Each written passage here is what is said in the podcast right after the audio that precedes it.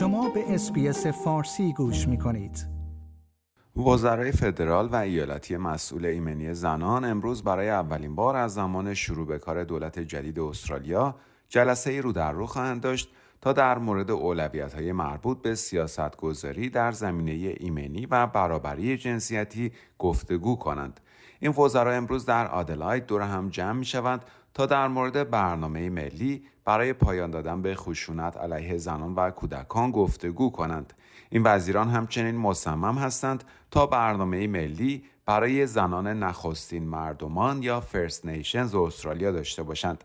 کیتی گالاگر وزیر زنان و آماندا ریشورث وزیر خدمات اجتماعی استرالیا میزبانی این جلسه را بر عهده خواهند داشت.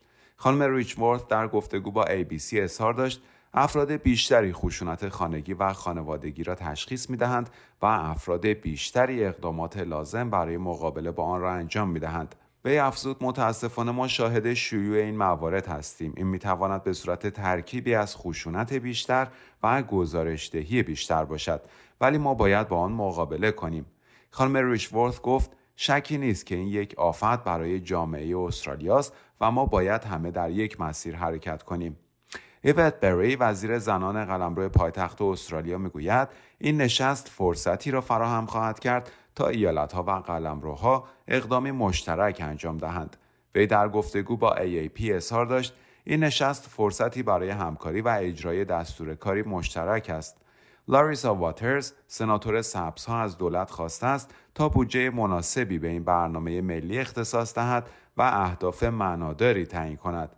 وی گفت طرح ملی جدید برای پایان دادن به خشونت علیه زنان همین الان هم خیلی دیر شده است و وزیر جدید اکنون باید به اهداف بلند پروازانه و بودجه کافی برای از بین بردن خشونت جنسیتی متحد شود.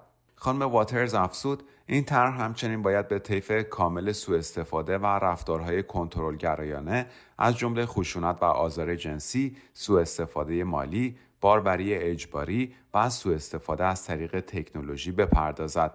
این نشست فرصتی را برای تعهد مجدد به اقدام مشترک در مورد برابری جنسیتی و ایمنی زنان فراهم می کند. این در حالی است که با از سرگیری پارلمان در روز سهشنبه دولت اعلام کرده است که قانون مرخصی استحقاقی خشونت خانگی یکی از اولین اولویت‌های آن خواهد بود.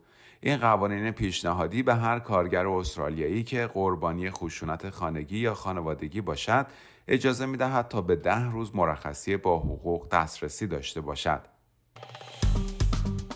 like، share، comment. SBS فارسی را در فیسبوک دنبال کنید.